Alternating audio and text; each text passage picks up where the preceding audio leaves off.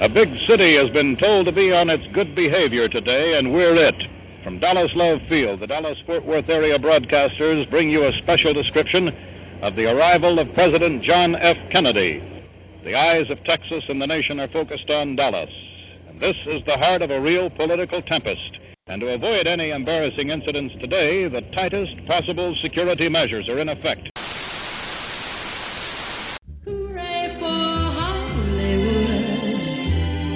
Where you're terrific if you're even good, where anyone at all. We interrupt this program to bring you a special bulletin from ABC Radio. Here is a special bulletin from Dallas, Texas. Three shots were This is an NBC News bulletin. President Shots Kennedy's were fired near motorcade today President Kennedy in in, downtown Dallas. Here Dallas, is a report from Robert McNeil, NBC This is News ABC with Radio. the presidential party in Repeat. Dallas. Several in Dallas, shots were Texas, fired three President shots were fired at President Kennedy's motorcade downtown today. Dallas. The President now uh, making a two-day speaking tour of Texas. As the motorcade went is by, understand lives and on the incident in Dallas. Stay tuned to your ABC station for further details. It is not known if The president was seriously wounded by an assassin's bullet. It is not known if the shots were aimed at the president. This is Robert McNeil, NBC News in Dallas, Texas.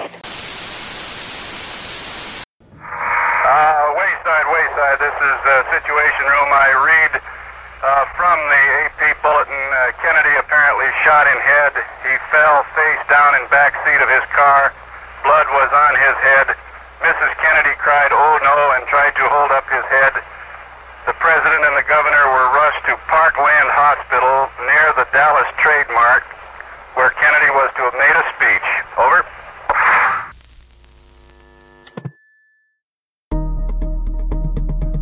Oggi è una data importante per tutti gli appassionati di storia, americana o meno, per tutti i nerd che sono cresciuti col mito di John Kennedy. Proprio un mito, perché, e su questo molti studiosi sono d'accordo, in realtà JFK non era un idolo apprezzato da tutti. Aveva tanti lati oscuri, tanti scheletri nell'armadio, tanti, forse anche troppi, misteri.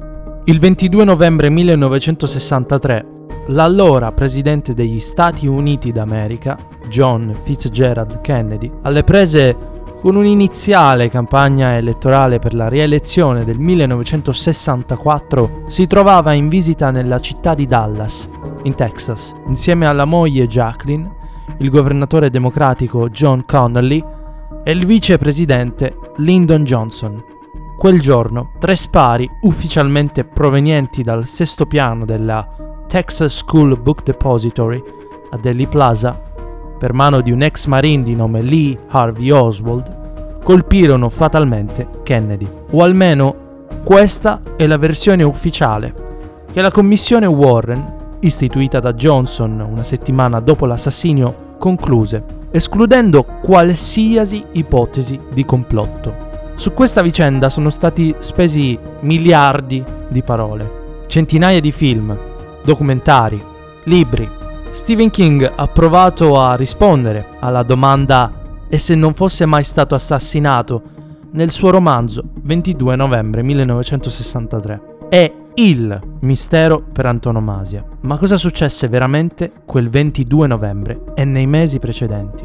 C'erano più attentatori o è stato tutto frutto della mente malata di Lee Harvey Oswald? Si è trattato davvero di una cospirazione della CIA? Che ruolo ha avuto Cuba dopo la crisi dei missili del 1962? È stata una ritorsione di alcuni gruppi di interesse che non intendevano ritirarsi dal Vietnam? Troppe le domande a cui cercare di dare una risposta. Ma su una cosa sono quasi tutti d'accordo. Due terzi degli americani pensano che JFK sia stato vittima di un complotto. Quale? Tre anni fa sono stati desecretati alcuni documenti sul caso, come previsto dal JFK Assassination Records Collection Act del 1992. Negli anni 90, infatti, risorse il sentimento complottista grazie al film di Oliver Stone, JFK, un caso ancora aperto. in cui l'attore Kevin Costner interpretava il procuratore distrettuale di New Orleans, Jim Garrison. L'accusa di Garrison era incentrata sull'idea che Kennedy fosse stato assassinato in quanto contrario a un'escalation in Vietnam. La pressione delle lobby delle armi era talmente grande, secondo Garrison, che riuscirono ad architettare insieme alla CIA e il presidente Johnson il famoso attentato del 22 novembre. In realtà i protagonisti di questa storia, secondo Garrison, appartenevano più a una specie di cabala gay, capeggiata dal magnate Clay Shaw, incriminato da Garrison per aver ordinato l'uccisione del presidente. Durante il processo a Shaw nel 1969, finito con l'assoluzione di quest'ultimo, comparve per la prima volta il celebre Zapruder film, i 26 secondi più crudi della storia dell'umanità. Nel filmato, un immigrato ucraino di nome Abraham Zapruder riprese frontalmente la scena che tutti noi conosciamo. Il fotogramma che ha provocato gli incubi ad Abraham Zapruder e per cui ha insistito che venisse nascosto al pubblico. Un singolo fotogramma che si può dire abbia cambiato la storia e la cultura americana. Quell'istante, un istante che ora possiamo guardare tranquillamente su YouTube.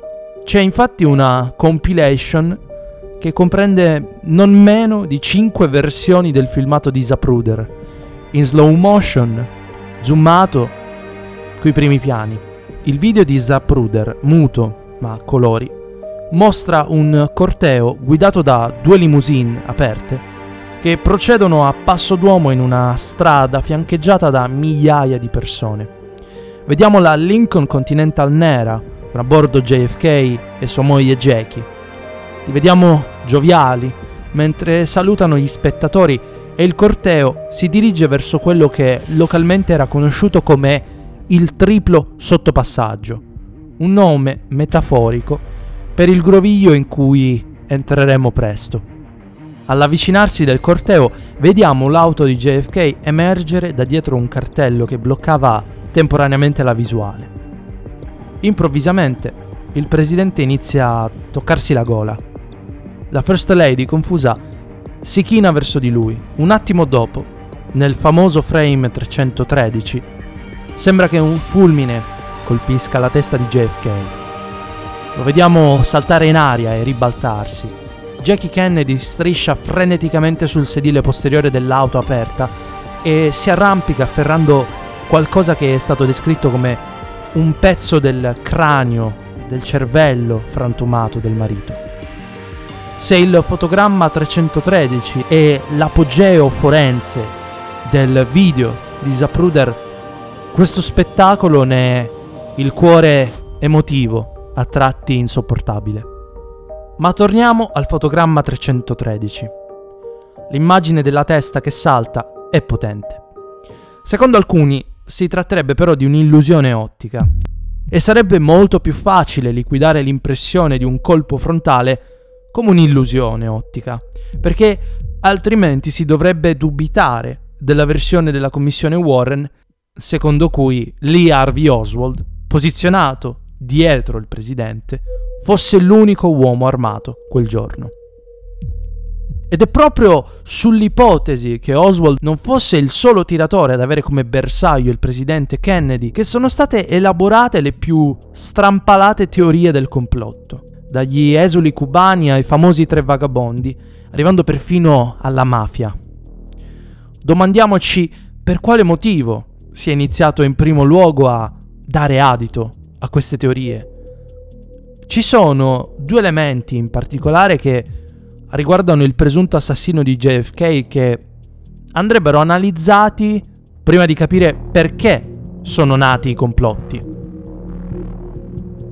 Primo, Lee Harvey Oswald non è stato arrestato per aver ucciso il presidente, ma ufficialmente per aver sparato a un agente di polizia, il poliziotto di Dallas, J.D. Tippett, 45 minuti dopo aver ucciso Kennedy.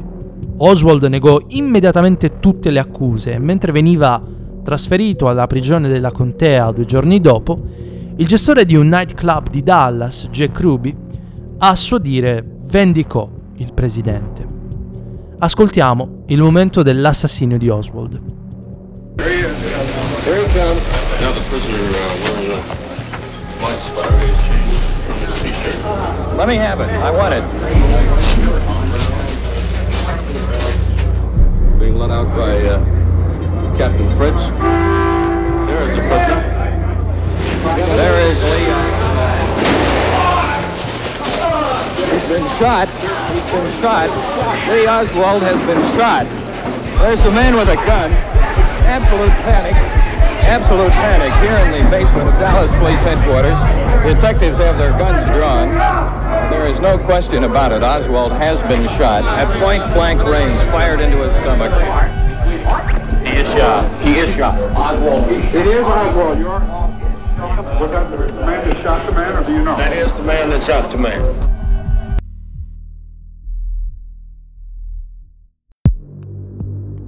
Nel 1963, uccidere o mettere in pericolo la vita di un presidente non costituiva un crimine specifico. Soltanto nel 1965, due anni dopo la morte di Kennedy, venne introdotto come reato federale. Si fa riferimento ad Oswald come se avesse pianificato tutto nei minimi dettagli, addirittura allenandosi, cercando di attentare alla vita di altre figure pubbliche. Otto mesi prima che Oswald assassinasse Kennedy, l'ex Marine cercò di uccidere un politico noto per le sue posizioni fieramente anticomuniste, l'ex generale dell'esercito americano Edwin Walker.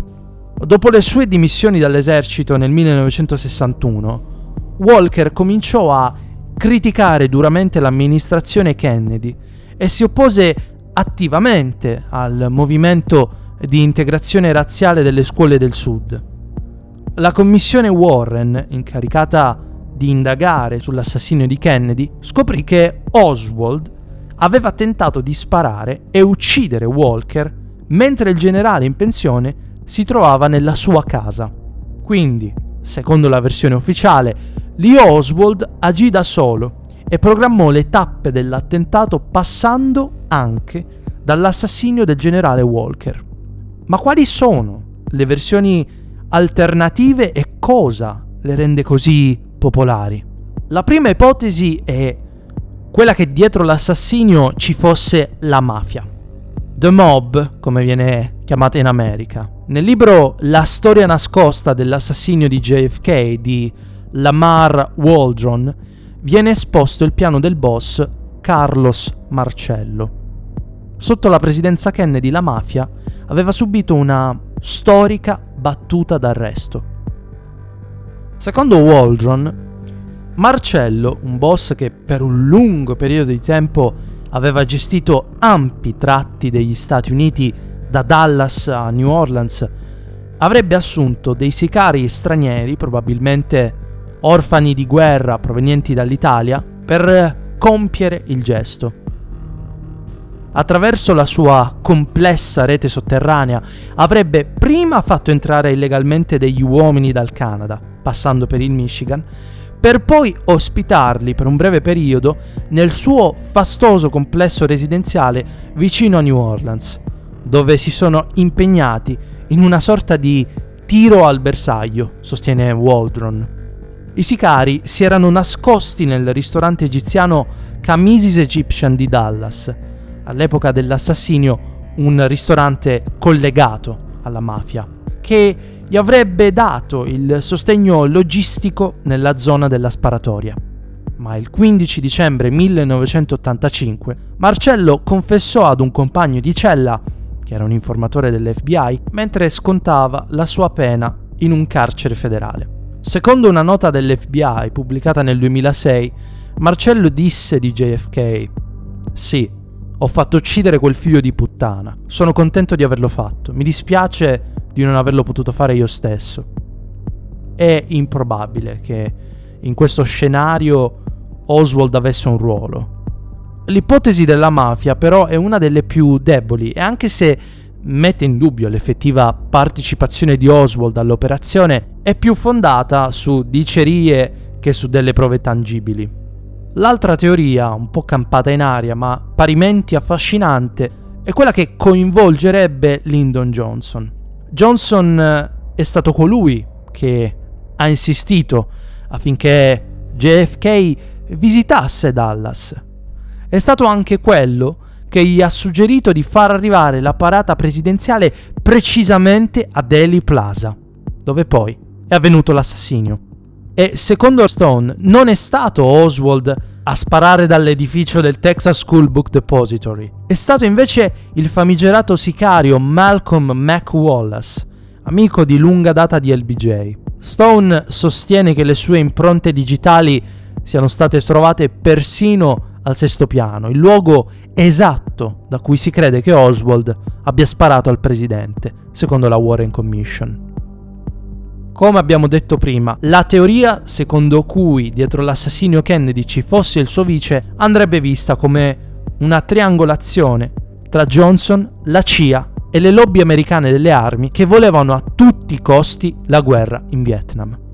In effetti, l'alibi di Johnson era tutt'altro che di ferro. Secondo le memorie di alcuni collaboratori di Kennedy, il presidente era intenzionato a sostituire il suo running mate per le elezioni del 1964 e la decisione sarebbe stata comunicata a Johnson proprio quattro giorni prima dell'assassinio. Mancano tuttavia delle prove incontrovertibili e anche in questo caso Hollywood si è sbizzarrita con delle ricostruzioni puramente di fantasia. Ma allora è stata la CIA.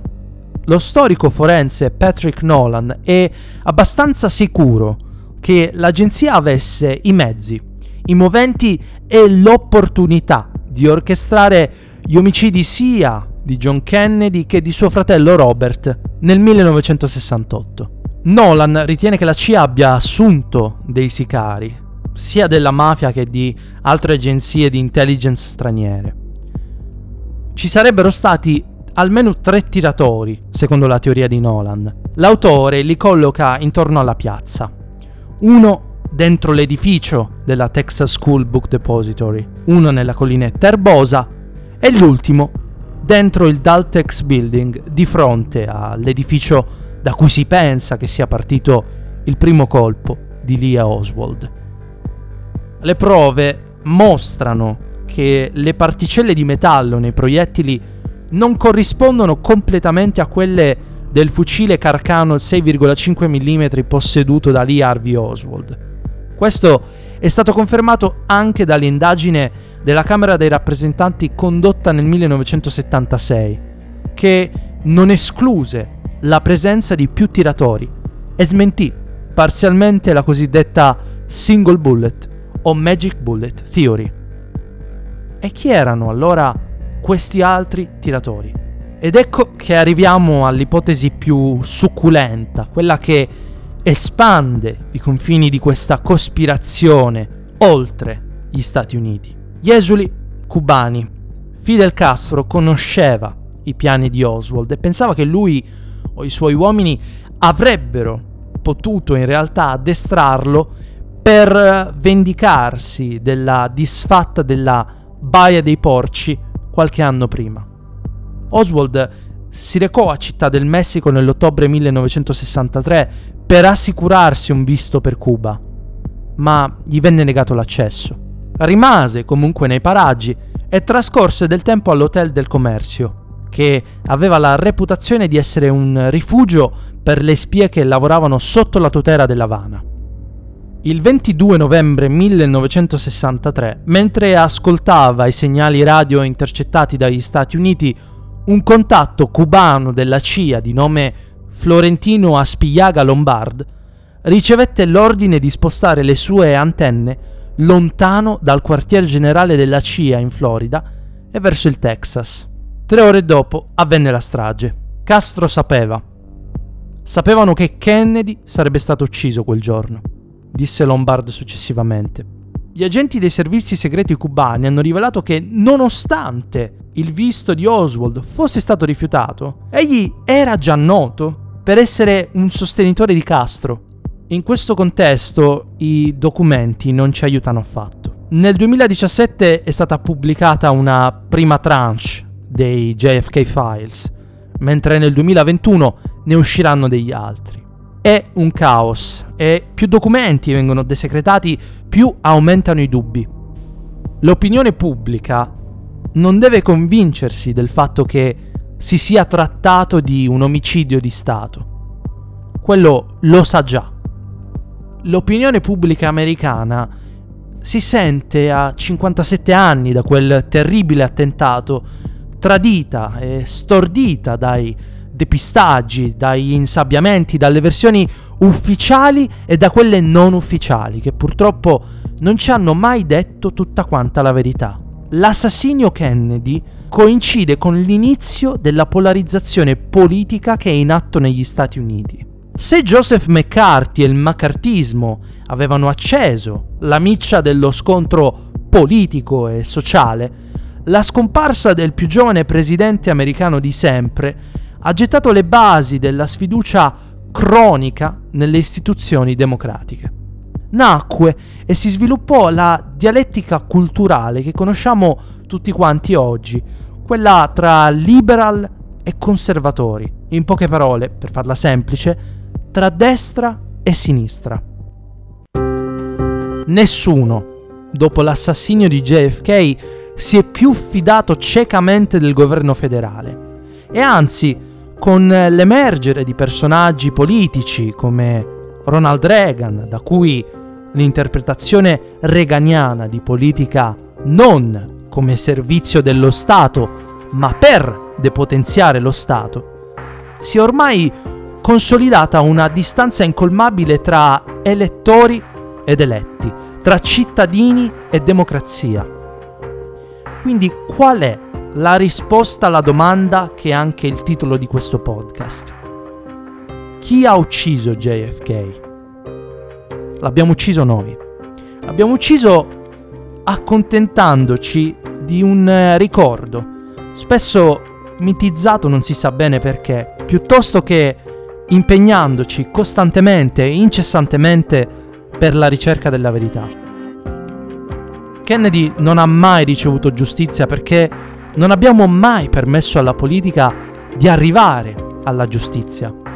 Il caso JFK è paradossalmente la radice di molti dei problemi del mondo contemporaneo e allo stesso tempo la più grande colpa e la più grande macchia della società americana.